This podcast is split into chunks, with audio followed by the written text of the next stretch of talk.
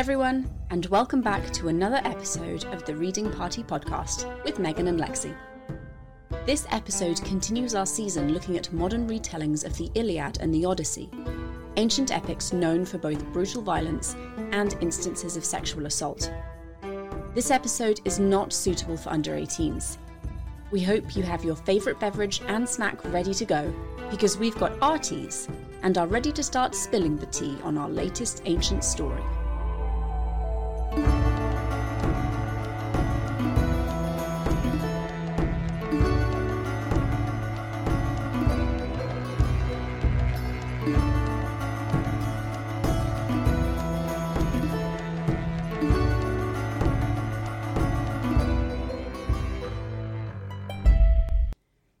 Today, Lexi and I are tackling The Lost Books of the Odyssey, a novel by Zachary Mason. This is not what either of us were expecting, but it was very enjoyable nonetheless, and I really think it's worth a read. So, if you're interested in a non traditional take on the Odyssey and all the stories contained within it, listen on. I think you'll probably enjoy this episode. So I want to know what tea are you drinking? I have mango pineapple green tea today. My wow, It's lovely. It's lovely. mango pineapple. Yes. I can't say as I've ever tried mango pineapple, but now I I'm I have like a strange feeling that I must try it. It's very good. I if you find some, I would recommend it. Um, it's one of those Aldi gets random things in every so often, and it's just one of their. Today we have a random tea selection, and I always buy a couple because they're not teas I usually see elsewhere. And yeah, Oh. they're good. I like them. Okay.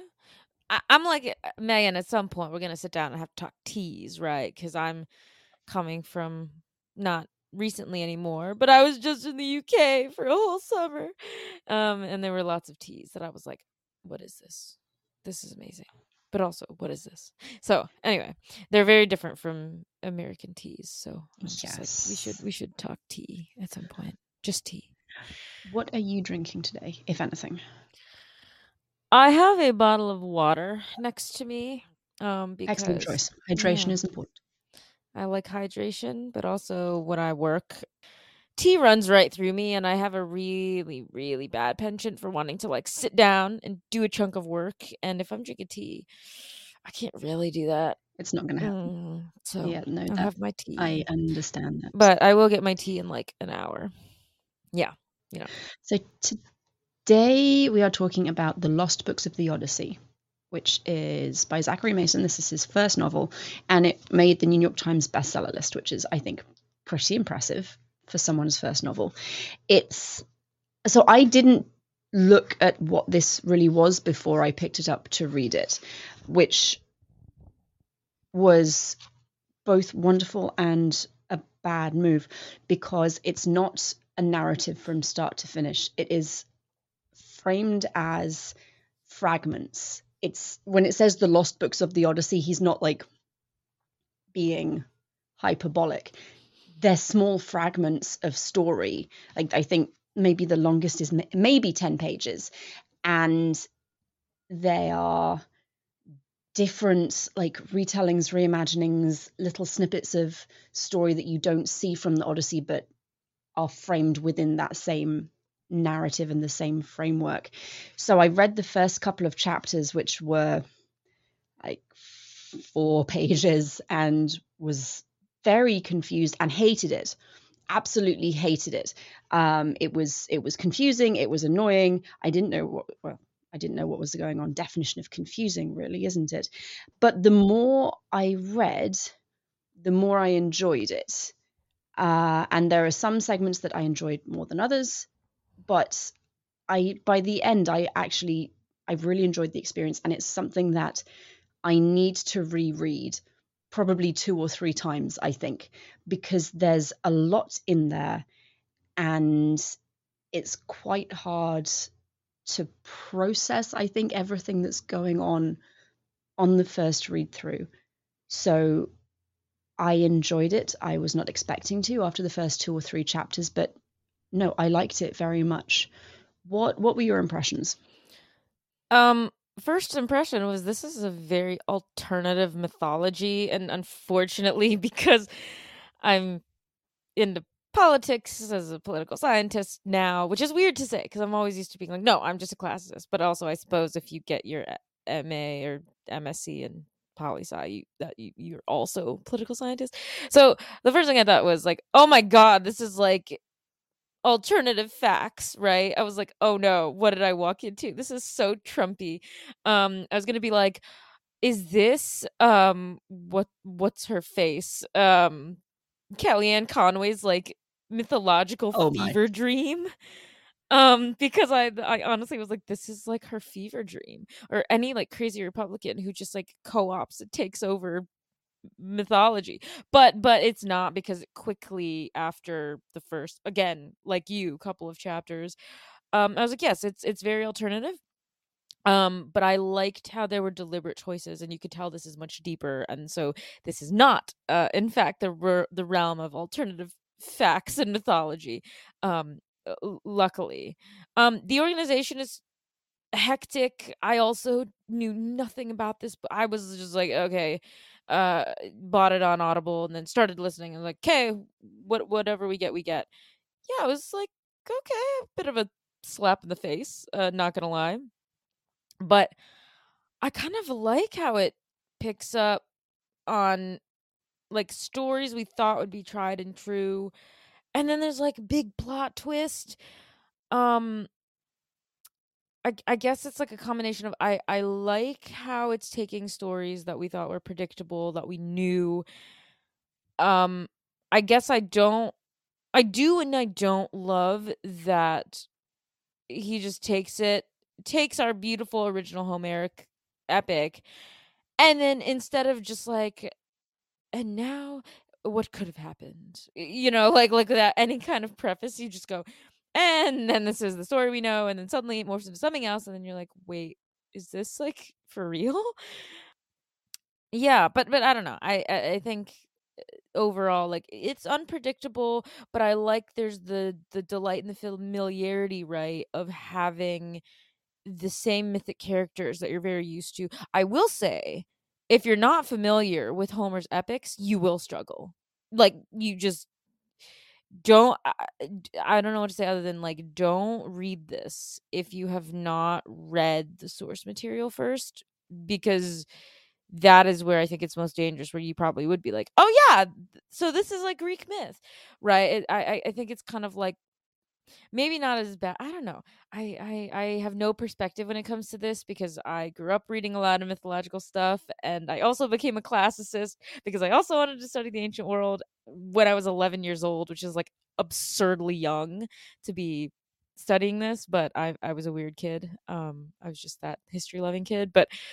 I would imagine it's the same as like reading Percy Jackson before you've really read any kind of Greek myth because while Rick Riordan is correct in a lot of details, his stories do deviate, right? Like any good piece of fiction that is inspired by, but not an exact retelling.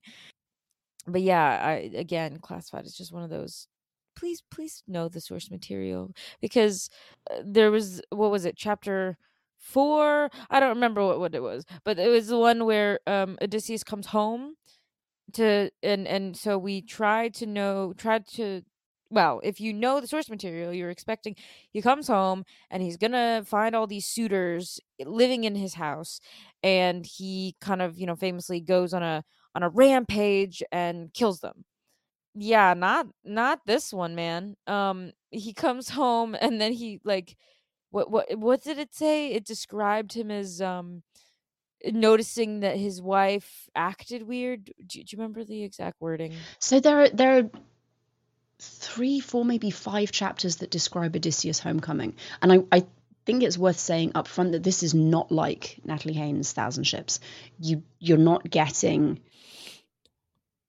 the, the Odysseus that turns up in each chapter is not the same character every time with like just jumping around on a on a timeline it's a different odysseus and a different story every single time so you get like four different homecomings and one of them he comes home and he's already there and earlier in the story he's at Troy, and this Trojan comes in and says, I'm Odysseus. Uh, for some reason, I woke up in Troy as a Trojan, married to a Trojan woman.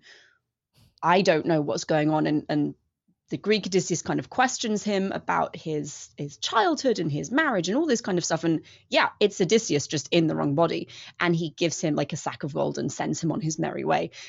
And Trojan Odysseus goes back to Ithaca to Penelope and rules in Greek Odysseus's place. So Greek Odysseus gets back to Ithaca. There's this dude there, and obviously because he's disguised, no one knows that he's the like the real Greek Odysseus. So there's this Odysseus already there, and he gives him a sack of gold and sends him on his merry way. I and I I really like kind of like the book ending and the symmetry of that. But there's another one where he comes back again in disguise, and Penelope is there, and she's like this super powerful like sexual sexually charged queen and she's got this boy toy kind of lying at her feet and the suitors are there but they're all kind of under her thrall and odysseus leaves quite swiftly and then you get a narrative of how he met penelope and it turns out she's a werewolf. Um, he goes to a forest to to meet her and, and ask her father if he could please marry her because you know she's a princess he's a prince it makes sense. And she like they live in in the forest and they don't eat using knives and forks they eat with their bare hands and she has these like glowing green luminous eyes. And at some point she takes him into the forest and turns into a wolf and he doesn't run away or try and kill her or anything so then okay they're married. So you get this little bit of narrative and then the next day Odysseus goes back to the palace and Penelope has de-transformed maybe and her like her, her maidservants are scrubbing the floors. Clearly she's gone wolf on all of the suitors slaughtered them all and then turned back into the the meek subservient woman that she's expected to be. And at the end odysseus says something along the lines of she knows i wouldn't uh, i wouldn't tolerate infidelity. And it's it's really it's interesting and it's quite jarring because you know that he knows that she's been like essentially running a harem of men. But there's something going on. He's split the two penelope personas and and his penelope isn't actually running a, a harem she's just she's been waiting faithfully so yeah it was fascinating wait no i love the one what is it called wait i'm looking in the chapter my chapters on my audiobook uh, a a, uh, a sad revelation. It's the one where he like like it, it's the one where he comes back right, and then Penelope's remarried. Yeah. Right.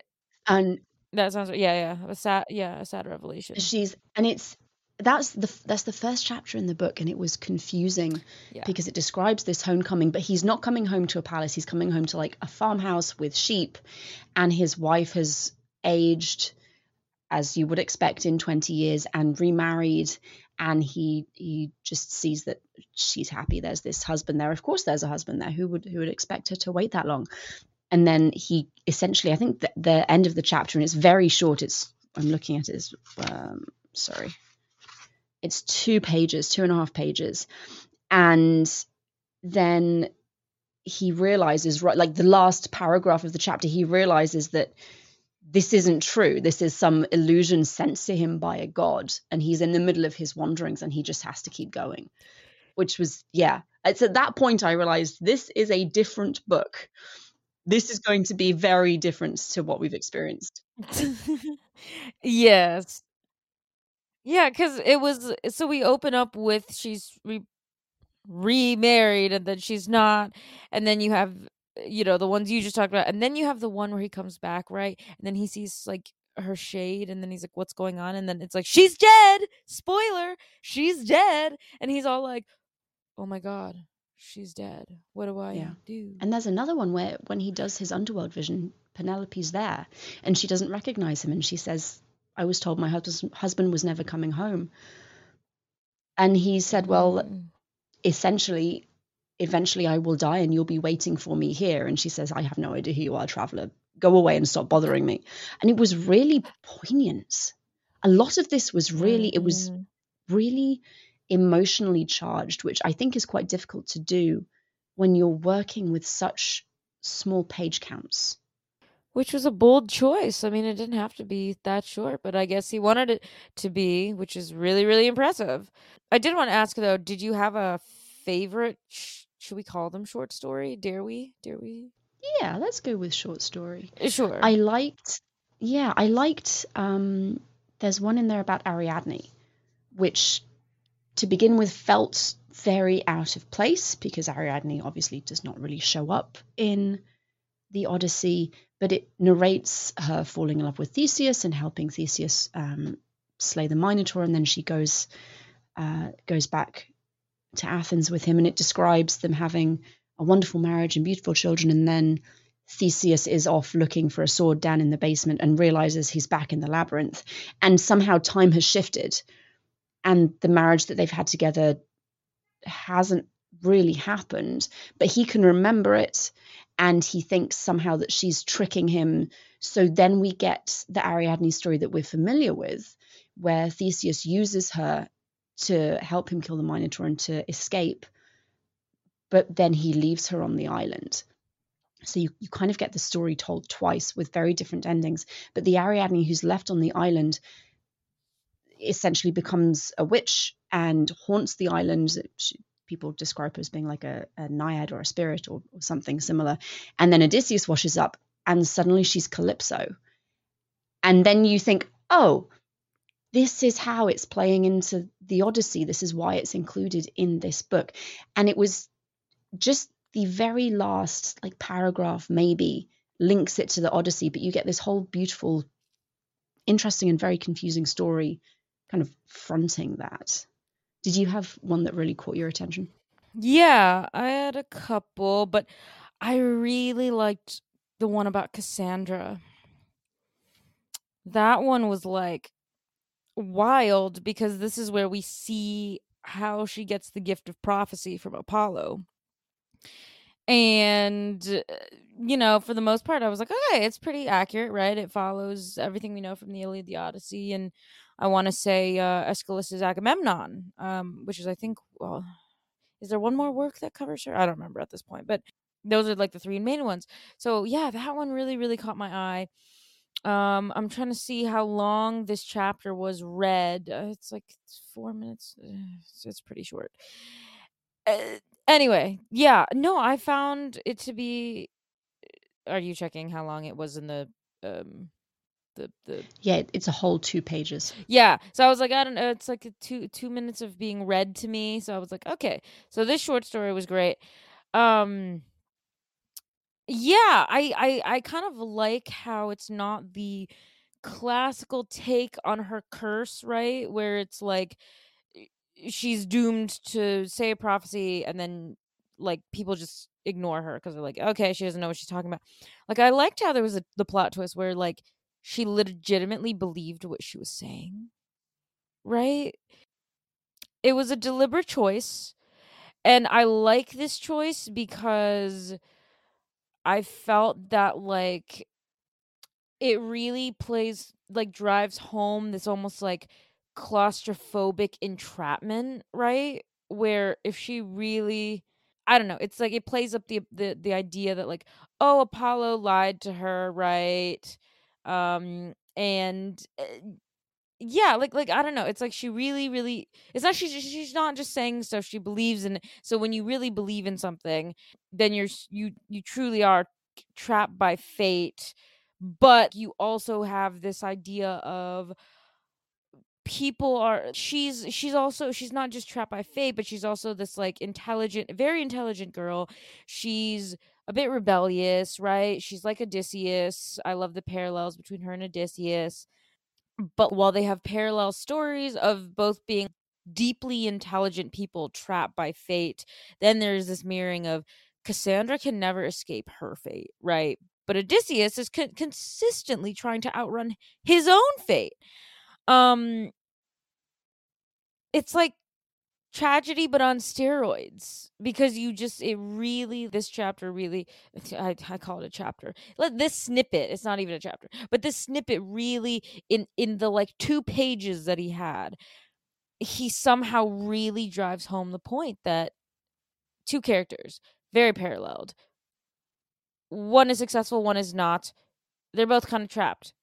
Boom. And you're like oh So I, I don't know. It's like short enough that it kind of slaps you in the face with that revelation, and then you're like, oh, "That's so deep" in like two pages. Yeah, yeah. I don't know. It just there's something about it brings out the tragedy and the the humanity of the characters involved, right? Cuz you're I don't know. Yeah. That one struck me. Yeah, that one was really powerful. I also really liked I don't know if I'm just on a kick for certain characters, but what is it? The Agamemnon chapter, right? Where where he keeps sending his advisors to find knowledge for him. Yeah, it's like what is it called? Uh, it's called my chapter's called Agamemnon and the World. Is that what your chapter's called? Uh, yes.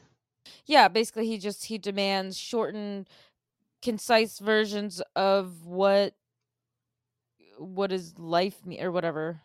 Yeah, and it it's again, it's 5 pages and it describes Agamemnon building a castle like but like tunneling under the ground because he can't build up on the, the beach of Troy. So he tunnels underground, and every time there's like a, a cave in, they just tunnel in a different direction. And he sends three advisors, including Odysseus, out to find like essentially writing a book explaining like everything in the yeah. world. Was that correct? I was like, I was like, so he wants the theory of everything. Yeah, in one book. One book. Okay but yeah, he, he says people, he sends them out to like the sum of all human knowledge in one book.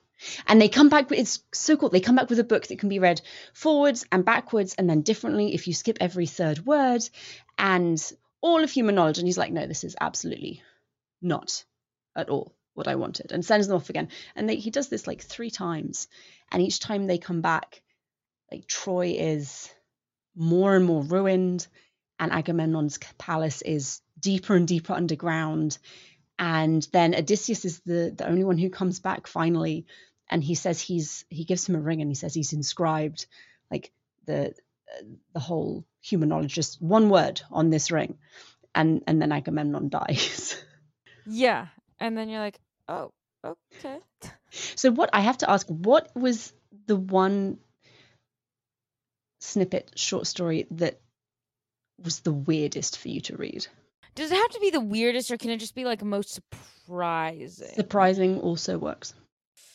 Um, the Polyphemus one, maybe.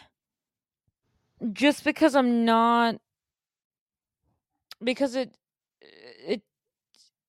I don't know. Yeah, you're not used to hearing from, and you don't expect to hear from a Cyclops, right? And he's understandably angry with Odysseus, but angry because he wasn't going to hurt them. He was a little bit pissed that he that he came back home and found them in his food.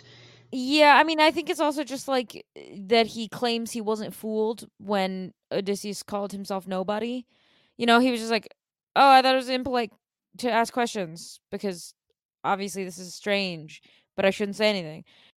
Yeah, I don't know. Eh, it's eh, because we're so trained to sort of sympathize with the quote unquote bad guy in the tale, right?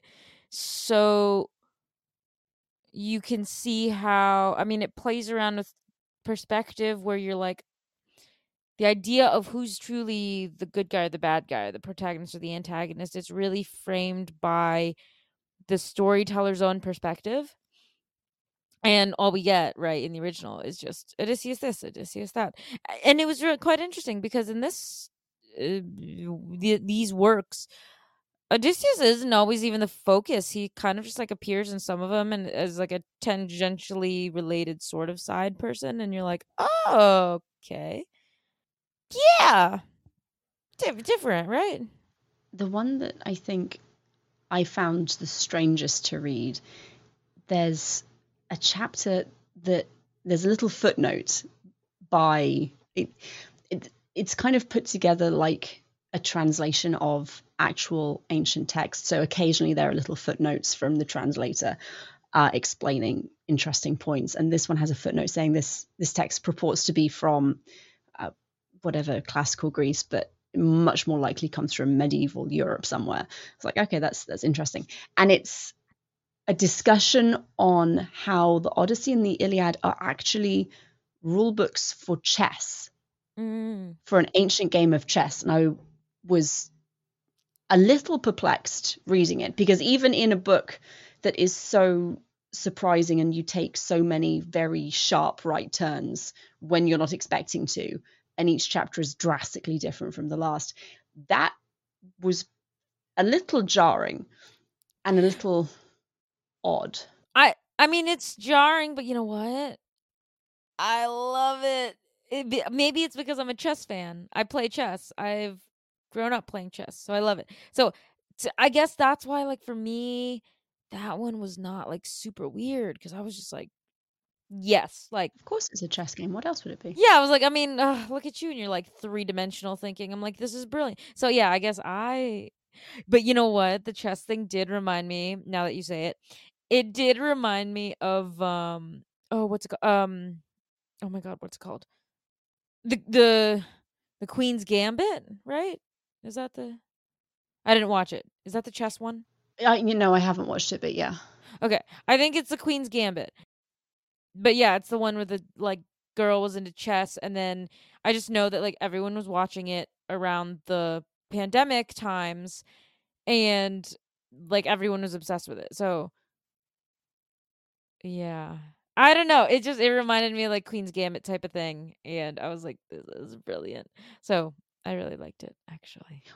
what did you think of the fragment that had achilles as a golem Um, that one I hadn't. I mean, I was just like, this is fucking weird, man.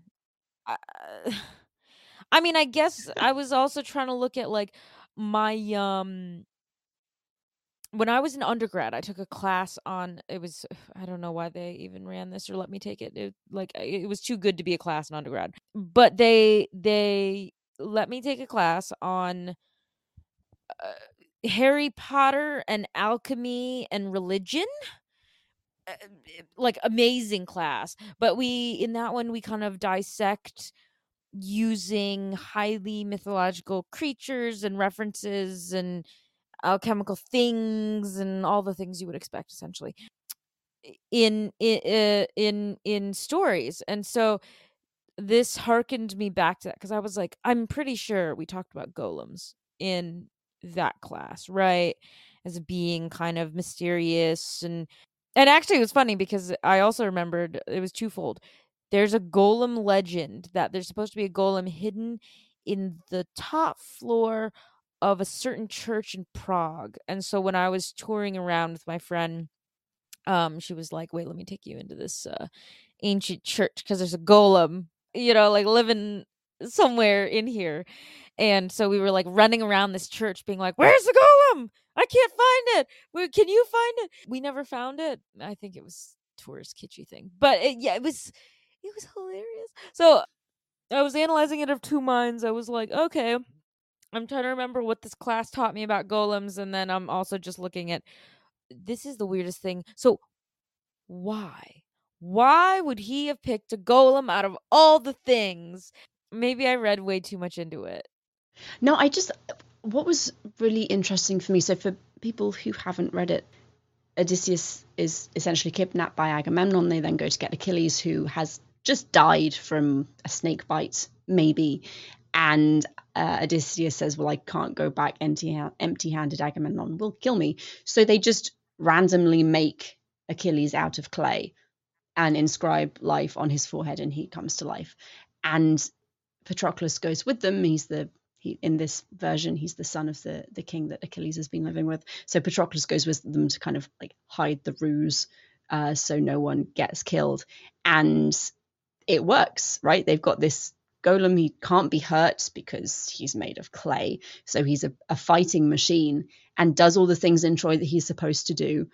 And then Patroclus dies, and there's this really poignant scene where the golem is like trying to get Patroclus to wake up because he doesn't understand what death is. He's lost his friend. He wants his friend to get back up. And it's kind of tragic. And it's a point in, in the Iliad that is always tragic, but it was tragic in a a different way. And I found that very interesting. And I also enjoyed Odysseus as a trickster. The intelligent uh, man that we've we've all come to expect, but from a very different angle that I would I, I don't think if I had a thousand years I could have come up with that particular story. I don't think so either. I don't know, but did you did you think more into why a golem out of all the things, or were you just like, no, I'm going with it? I didn't. It felt when I when I started the chapter, it did feel a little off because I golems are not things that I associate with ancient Greece, and I don't also know enough to know that if if golems are a thing. I don't I don't think they are, but I don't know. But then what did get me thinking was kind of the practice of making cult statues. And in Mesopotamia, at least, they are, once they're made, they're considered that there are various rituals where the craftsmen throw away their tools and they swear that they didn't build this statue because it, it can't have been built. It is literally a god. It just came into existence. And that kind of idea of making a being that is alive or divine it felt kind of related it's not the same because obviously the cult statues don't you don't watch them get up and walk around but it's the same idea of making making something um, animate out of inanimate natural materials. So that that was interesting. I don't know if that's where the author was going with it or getting it from that kind of idea, but yeah, it, it was. The more I thought about it, the more I was like, "Huh, this is a really fascinating way to to show this aspect of Odysseus and to explain this part of the story." I also wonder. I mean, this was written way before it came out, but so it couldn't have been um influenced by. But a lot of it and like the creation and, and the fact that you like sculpt things, it's very funny because I thought about do you remember that Odyssey quest in Assassin's Creed where it's like the little girl who crafted her friends out of clay and then like you Yes, I do remember that was delightful and also tragic. Yeah, so it's like you have like Kassandra Alexios like walk up to this little girl and you're like, Why is this little girl playing in the mud? We shall go find out. And then it's like, Oh. And then she's all my mother told my mother is dead. So she told me to go make friends. So she was like see? And i did. Silly misthios i have made my friends out of clay. And you're like oh you poor thing you no one taught you that that's not okay woo! And so obviously depending on whether you want to be nice or mean you can say good job and leave her and be sad or you say snap out of it this is not how you make friends and then she gets mad at you and goes away. But you know what? That's what I'm saying. This this entire thing is like that that quest line is like a microcosm of everything. Because if I was like summing up and finding a parallel of how weird this book is compared to like everything else, that's what I'm going with. I'm just going to I'm just going with like Yup, it's like the little girl and and her cl- and, and her clay friends. That's what this is. I don't know. Like did you find yourself as you were reading this thinking, actually, I could parallel this with a lot of things from like AC Odyssey? I didn't, but I should I should reread it and then go and replay. Uh, I don't know. I I mean, I guess like okay, I don't assume because I'm like okay, everyone obviously super different and and we all, uh, you know, um process things differently but i don't know it's because one i'm obsessed with the game but everyone who knows me knows that but also just like it's bonkers in its own way and and I spent so much of my time analyzing why it's bonkers or why it's not that yeah my reception brain once it's like turned on that's just what I think about so yeah I was I was like there were several um weird quests in Odyssey that I was like actually though this this is like something uh I mm-hmm. would have seen in in in the game yeah. What did you sorry, this is the the other the other episode that I really wanted to ask about was um there's a, a fragment in there where Paris is death. Mm-hmm. Like the divine being death and comes to visit and steals Helen away with him, and then they go to the kingdom of the of the dead, which is Troy, and wage war. And it was trippy and weird and amazing, and I wanted to get your your thoughts on it too. It is trippy and weird and amazing because I think that uh, the best part about that is fucking Paris is dead. like, like I don't even know how to say. Like, I honestly, I was listening to that, and the only thing that really registered was Paris is dead. Now we celebrate. Hallelujah, hallelujah, hallelujah. The angels sing. Like, like that was literally my entire. I was just like, and now the Trojan War and the entire Iliad. It's so much better because I don't have to deal with this dipshit anymore. Like, yay! Um, I loved. Eh, put it this way: in in a in an adaptation that's just bonkers, where we get the most bonkers thing that we wish would happen in like every other adaptation. I was like, you do you. I am so happy someone took it upon him or herself to just kill him off, which is the best thing that could have happened because I I hate this character so much. So I'm just like any universe in which I'm like I can get at least one adaptation where he's just killed off for the betterment of like the world. Ah, the angels sing. So yes, I I don't I didn't I mean it's a bit disappointing, but I really didn't have anything deeper only because I was reveling in the fact that because as I was listening to it, because as I was listening to it, you were just happy. My brain literally every I swear to God, it's, and it wasn't even a long section, but like every five seconds, I was just like, and he's dead, and he's dead, and he's dead. Anything could happen. I don't care. He's dead. And well, then I got the he's dead, and then the periodic. And I don't even care that Helen might be upset or sad if he's gone. so I, I was just very happy. so yeah, I was like, I don't care. Woo! But wait, no. So yeah, uh, um, so sadly, yeah, that that um, that one was kind of disappointing. But wait, I'm trying to remember the other. Uh, there was another chapter. Um, Wait, okay, wait, I have to find what it's called because I I can't remember unless I look at the titles. Ah, okay.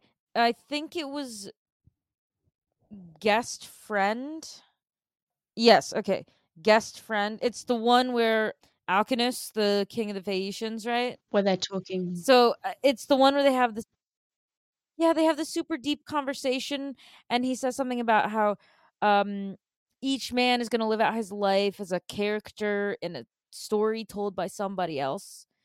I loved one and I want to like I'm not a tattoo person, so I will not get that tattooed on me, but I will happily print that out and stick it on my wall. It was it was really in uh, they were all really interesting and that was that's like I think chapter 4 or 5 so it's one of the earlier ones and I need to go back and read it now that my brain has adjusted to what this book is. But as they're talking, Alcinous is describing how in Phoenicia they they think they're like stories being told by someone else, and he's thought about maybe trying to find the storyteller. And Odysseus says, "No, no, don't don't do that because what if he's satisfied with his story and he ends it, and then you cease to exist?" And then right at the very end, Odysseus starts telling his own story about a king and a stranger washed up from the sea walking out at night, which is exactly what they're doing, and how they approach a, like a grove of trees, which is hiding the king's men who are under instructions to kill the traveler. And he's like, what if the traveler kind of moves in front of the king so that at the last minute the archers shoot the wrong person?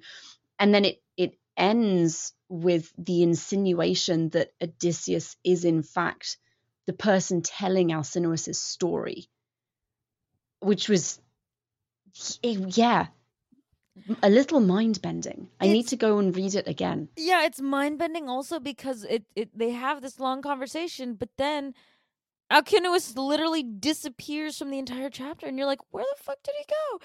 And then Odysseus's voice suddenly merges with like your narrator, who's like this dude in the in the in, in the netherworld, right? Yeah, I don't know. It's this like beautifully almost like what self-referential philosophy thing. I don't know. It was it was beautiful. It was bizarre and I still wasn't sure. I was like I don't really know what I'm looking at. I'm I'm still not entirely sure what it is I've read. Yeah, like cuz again, which is why I need to go back and reread it. Yeah, cuz it's like so short. So you're like I just don't I don't know what's going on.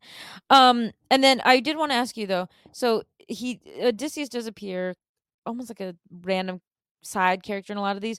What did you think about the two chapters that he himself narrates?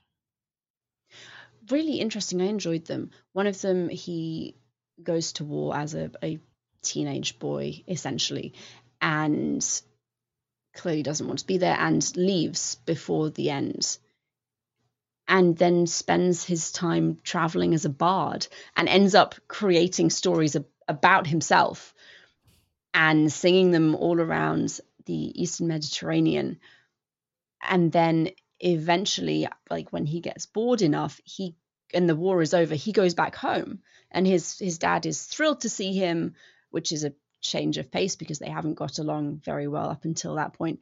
And he takes over as king and kind of hangs up his his lyre and his sword and lives out his days not singing in case someone recognizes him. But he says occasionally other bards come through and and he always tips them better when they know his songs. But it's again in, strongly insinuated that the Odyssey that survives for us is in fact a, competi- a composition of Odysseus that he essentially made up to make himself sound better than he was. It, I I did like that very much. And then the the closing no, the closing chapter is Wait, wasn't that the one where he also bribed like a slave to murder Helen too? Yes. Yep. He, that's exactly right. He bribes a slave to murder Helen so that the war will end because Ag- Agamemnon isn't going to end it. And he does so, and well, she does so, and then the Trojans ambush them while they're all in this meeting about Helen being dead, and and that's when Odysseus kind of escapes. Uh, one of the other ones that Odysseus narrates is the closing chapter, which is one of the longer ones, and I enjoyed that both the chapter and its placement in the book because it's Odysseus at the end of his life telling you about his last voyage and he gathers all of the people from who were in Troy with him who are still alive. There's like probably about five of them, and a bunch of young men from Ithaca who just want to go on a jaunt. And they go and they kind of retrace his steps of the journey back. And Circe's house is abandoned, and Calypso's cave is is abandoned. And they make it all the way back to Troy, which is somehow this like tourist attraction and full of actors dressed up as the Greek and the Trojan heroes, and there are market stalls everywhere, and, and it's fascinating to read, and it's told by an Odysseus who is he's old and happy with his life and honestly just ready to kind of go home and he the very last bit he picks up this shield on the beach and it's Achilles' shield. And he's like deeply moved and, and, touched to have found it. And he doesn't, it feels wrong to take it away with him. So he throws it out into the ocean and then leaves to get back on his boat. And then the final paragraph is Athena watching him, being very, very glad that he hadn't noticed that there is actually an entire stall selling those shields in the ruins of Troy. It was, it was a nice ending to uh, the book. And it was, I enjoyed thinking about Odysseus at the end of his life, essentially having done all of these things and been this this person, just being someone reminiscing. Um, it was strange because he definitely because he comes off right as either he's an incorrigible liar or just a cruel coward who wants to get out of everything. Which is funny because actually that's how he's described, isn't it, in Virgil's Aeneid? As like the dude who like doesn't want to fight. But you know, the Aeneid, I have problems with that too. But I do love both of these snippets because what it presents you is you're essentially left with a question, right? Which is so is Odysseus the first literary figure to be considered the first truly unreliable storyteller or narrator in history? Or is he just is he is he right? Is he true? I don't know. It's it's kind of it, it definitely spoke to me as like a why should we believe anything this man says or does? Because he's so like perfect he's schizophrenic in his actions. I was like trying to find a word. I was like, what? How?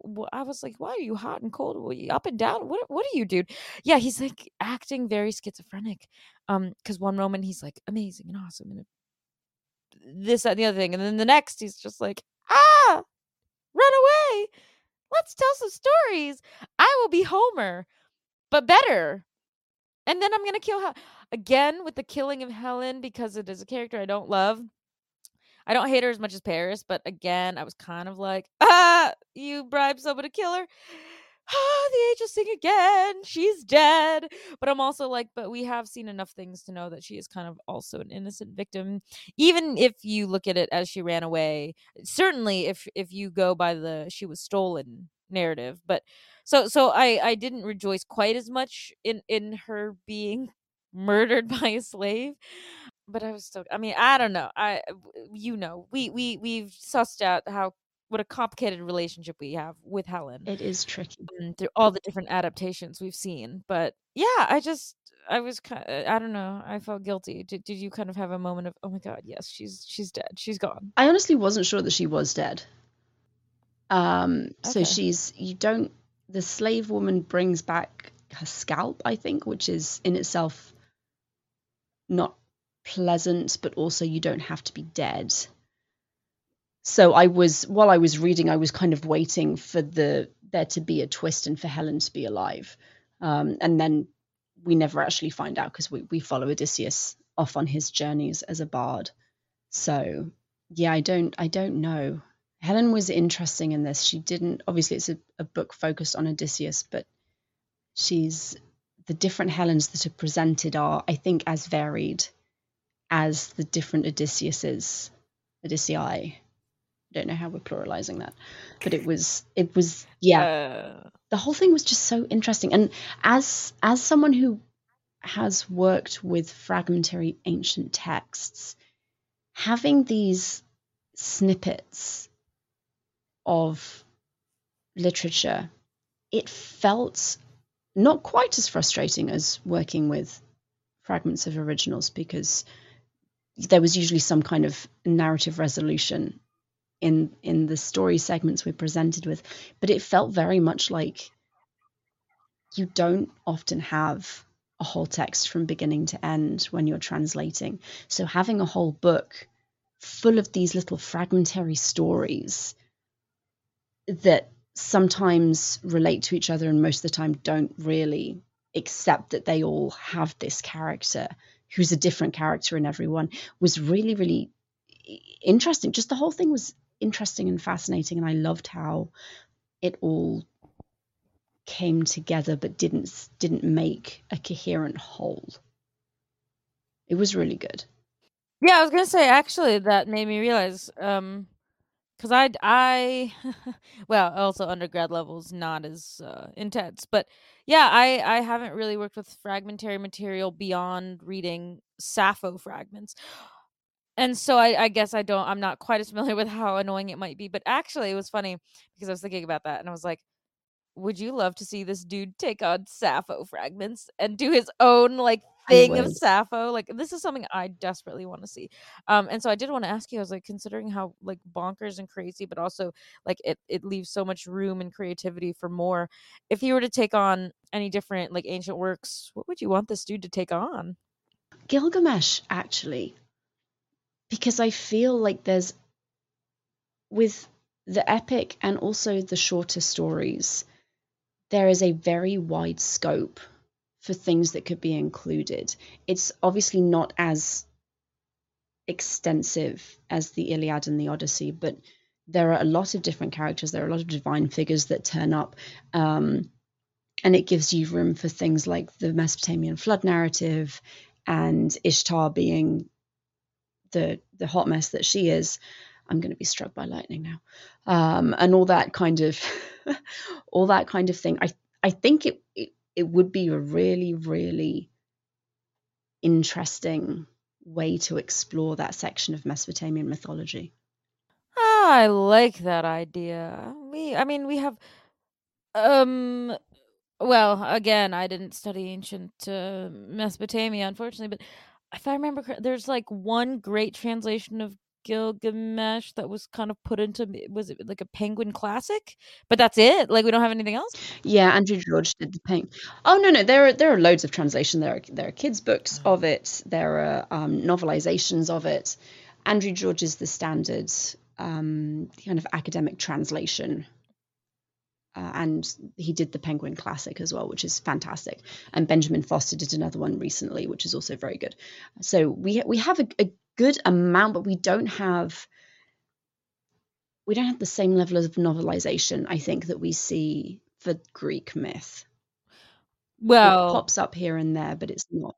Yeah. I mean, that's obviously just because people have a greater unfamiliarity with ancient Mesopotamia in general. I mean, no one knows the names. They're like, oh, they're weird. They're hard. I don't know what this is. It doesn't immediately stand out to you the way like Egyptian mythology is bonkers. So people are like drawn to that. And then they're like, oh, all these like animal headed gods. This is weird. You know, and then Greek and Roman gods stand out to people because they're like people, just the worst of them. And even Norse mythology, which is also like massively weird, is still kind of on that border of bonkers, but also like kind of relatable because uh, you know the way that they're described as being like kind of semi spoiled special humans so you're like okay yeah i don't know there there's no like comparable thing i feel like because whenever i've been able to delve into any kind of like mesopotamian mythology i'm just like what what what i think i think there's a lot of room for it i think it's because it's not in the public consciousness so much people like for norse stuff we have the marvel movies which are obviously not retellings, but include characters. And that kind of plugs people into Norse mythology that way. We've got the whole of classical literature is recreated in in comic books and movies and all of this kind of thing and we don't get the same kind of thing for Mesopotamia which is a shame because I think if you're even if you're just looking at the gods there is the same squabbles there's the same infighting there's the same like plotting and conspiracy and familial issues that you see in the classical set it's just people don't know about them so much so they don't get picked up for this kind of popular treatment i wish someone would take and like do a whole percy jackson type of series on ishtar so some someone not on ishtar he's doing um the first book is called The City of the Plague God, and he's currently working on the sequel. Um, I'm going to find his name. Hang on. Okay, it's, it's Sarwat Chadda, who is a, a British man, and it's under the Rick Riordan Presents label. Okay. Um, and it's his his first book is City of the Plague God, and it's following a kid, obviously interacting with um, the Mesopotamian god uh, which one is it? Jesus. Uh, Nergal, there we go, who, who is the, the plague oh. god. So he's a an Iraqi boy, and it follows his adventures essentially and you find like Gilgamesh is in there as a pacifist and a vegan baker and yeah um, yeah it's it's it's really good and he's the second one I think is dealing with Tiamat but that's not been released yet oh, the celestial being Tiamat. Mm-hmm. You know, every time I hear that, I I want to think, I desperately want to think of like ancient Mesopotamia. Unfortunately, Marvel ruined it because when I think of the celestial Tiamat, I think of Eternals, and I'm like, uh, yeah. So my my perception is skewed. Unfortunately, I don't know. That is okay, and we have we have wandered yes, far. We have wandered far. I knew you finished. Oh, sorry. Oh no, it's fine. I was like, we have wandered, but that's, but that's, uh, uh, it's my favorite thing to take these little tangents because, well, I'm so into reception that anything that's even tangentially related. And again, with this book, it's it's a whole book of tangents. So I think I, feel like tangents is fine. Because I feel like the point of the book, though, is to get you thinking of, like, okay, this is clearly different. This is not the source material. Where did he get this tangent? Is he picking on the smallest rumors or like a tiniest mention, one word? Um, but I think I love it because it invites your own tangents, right? Like as I was saying, as I was listening to it, my own tangent started because then I was automatically thinking of, okay, well, what receptiony things do I know that could have easily fit into this work? A lot of Assassin's Creed. I was like, uh, mm-hmm. that could all fit in here because yeah. that works. So I um yeah, initially not liking it because I do like my narratives much more linear, much more easy to fall into and understand so once I got used to stylistically how it's set up and where I found myself being like, I think I shouldn't be going on a tangent. Why am I thinking of like 10 other things that make me want to reread or rewatch? But I was like, no, this is mm-hmm. what it's mm-hmm. for. And I think it part it goes into the larger conversation of like the wider conversation about reception of classical material. Cause like what he's doing is receiving it and then changing it. And then he wants you and invites you to think about what other things you've seen. Or if there hasn't been anything done, I feel like this work invites you to imagine then, well, if we were to create a mm-hmm. different, mm-hmm. you know, thing that was reception, what would we do? So I don't know. I I liked it because of the wide open space. Um and it gave us this space to imagine far more than any of the other things we've read because they're a solid narrative so you don't need to you just go oh okay it might be similar to one or two things but just that the gaps are already filled in for you. Exactly so that's what i really loved about this one um thoughts thoughts. I just that i agree wholeheartedly i think again i hated it after the first three chapters and then i kept going and it's really really good. It's a fantastic book and I enjoyed it very much. I think you're right. I think it invites you to think about the gaps in stories and how they get filled in and all the different ways that what truth in inverted commas could be translated into like if we're taking the homeric epic as truth the many different ways that that can be worked around and subverted and retold in a way that still keeps the it still hangs together with the same main plot points but it's just a very very different experience. Yeah yeah no i i agree. But also um i was thinking of a work when i was uh, listening to oh it's a watch it's gonna i'm not gonna be able to remember it now and it's gonna come back to me who knows when? Yeah. I mean, oh no, it's always I feel like it always happens. I was I'm like I'm like I'm thinking of something and I'm like, yes, in the moment, and then oh you know, this this should be a lesson. I should really write things down. Okay, well I'll skip on to the second point because I clearly can't remember the first. But I was having a conversation the other day about um with with someone who is not a classicist. They're they're completely different. I think uh, what are they into? The film major or something like that. Anyway, I was talking to someone who was asking about the work that classes do and the things I've seen from my perspective. And we got talking about like just you know differences in oh it, it sparked uh, yes okay now i'm uh, now now i'm placing the conversation it started because i got a question asked which is oh i've never read any of these materials these epics I've heard of them, but I've never read them. I want to read them. So, what translation do you recommend? And I said, Well, that's a contentious question. I said, It depends because every classicist will have a different idea about what the best is. And this person was like, Oh, I didn't know. Why would this be contentious? And I said, Well, you know, it goes down to like, well, it goes down to translation uh, of the original Greek because I was like, I mean, you know, the words are similar, but everyone's going to translate it different. So then I gave him the example of, you know, let's say in a certain translation, someone uses the translation of the shiny eyed Lacedaemonians, whatever. And then a different translation says the bright eyed Lacedaemonians. And I was like, well, you know, you can you can infer however you want Um, but you know, I'm like, okay, so what do you think is the difference? Does it change the context of the sentence, whether someone says the bright eyed or the shiny eyed? Probably not that much in the end, but it still is different.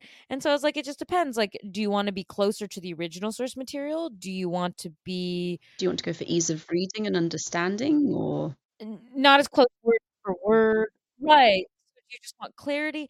And and so it was this big discussion with this person, and they like it it was like fireworks going off in their brain because their their mind was suddenly opened up and they were like, "What? Oh my gosh!" And I was like, "Yeah, I know. This is exciting. This is this is part of being a classicist. This is what we love. We love debating endlessly what translations are better."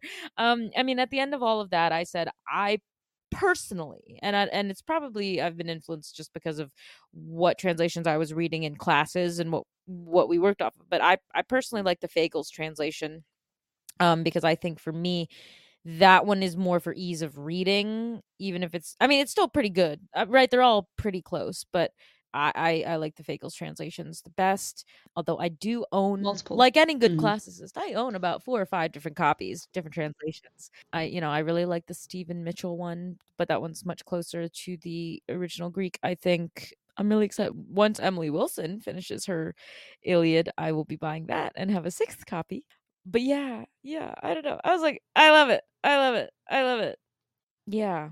I don't know where I was going with that, but but but I guess it was tangentially related to like any good translation where you're debating and fighting over Mhm. um like specific translations and word choices and and adaptations and stuff. This book kind of fits into that with the characters. I was noticing like you know when you're deciding to read something it, it kind of goes into the large canon of because I I don't know I was sitting there at the end being like would I be likely to want to reread this or recommend it to somebody yeah I was kind of like well it's kind of like a translation thing where either you'll love it because it's different but I also know some super Mhm. traditionalist classicists who would hate this no matter how good it got they would just be like no this is not I prefer closer to the original and not so derivative. So yeah, those are just some of my last minute thoughts on the the book as a whole. They're good thoughts.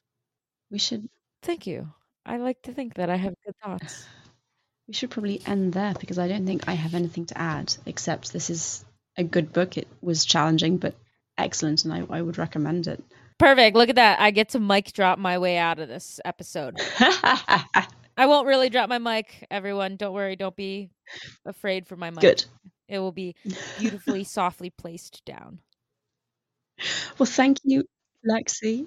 Thanks. Yeah. Well, thank you for for. I feel like you know for going on this journey with me and this very strange. it's been a journey. it's been a journey, a really strange, strange journey. So, uh, thank you because I don't know anyone else really who would want to go through this strange journey um, so consistently, right? It has been a delight and a pleasure. Yes, it has. Uh, anyway, join us next week as we continue our Odyssey through the Odyssey. Ah, um. ah, come for the Odyssey, stay for the dad jokes. The bad dad jokes, yep. And the bad puns that I will inevitably rip out at some point. Perfect. All right, we'll see you next week, guys. Bye. Bye. Hey, thanks for listening. Don't forget to leave us a review, and you can also follow us on social media at the Reading Party Podcast. If you'd like to leave us a book or movie suggestion, then email us at the readingpartypod at gmail.com. See you next week.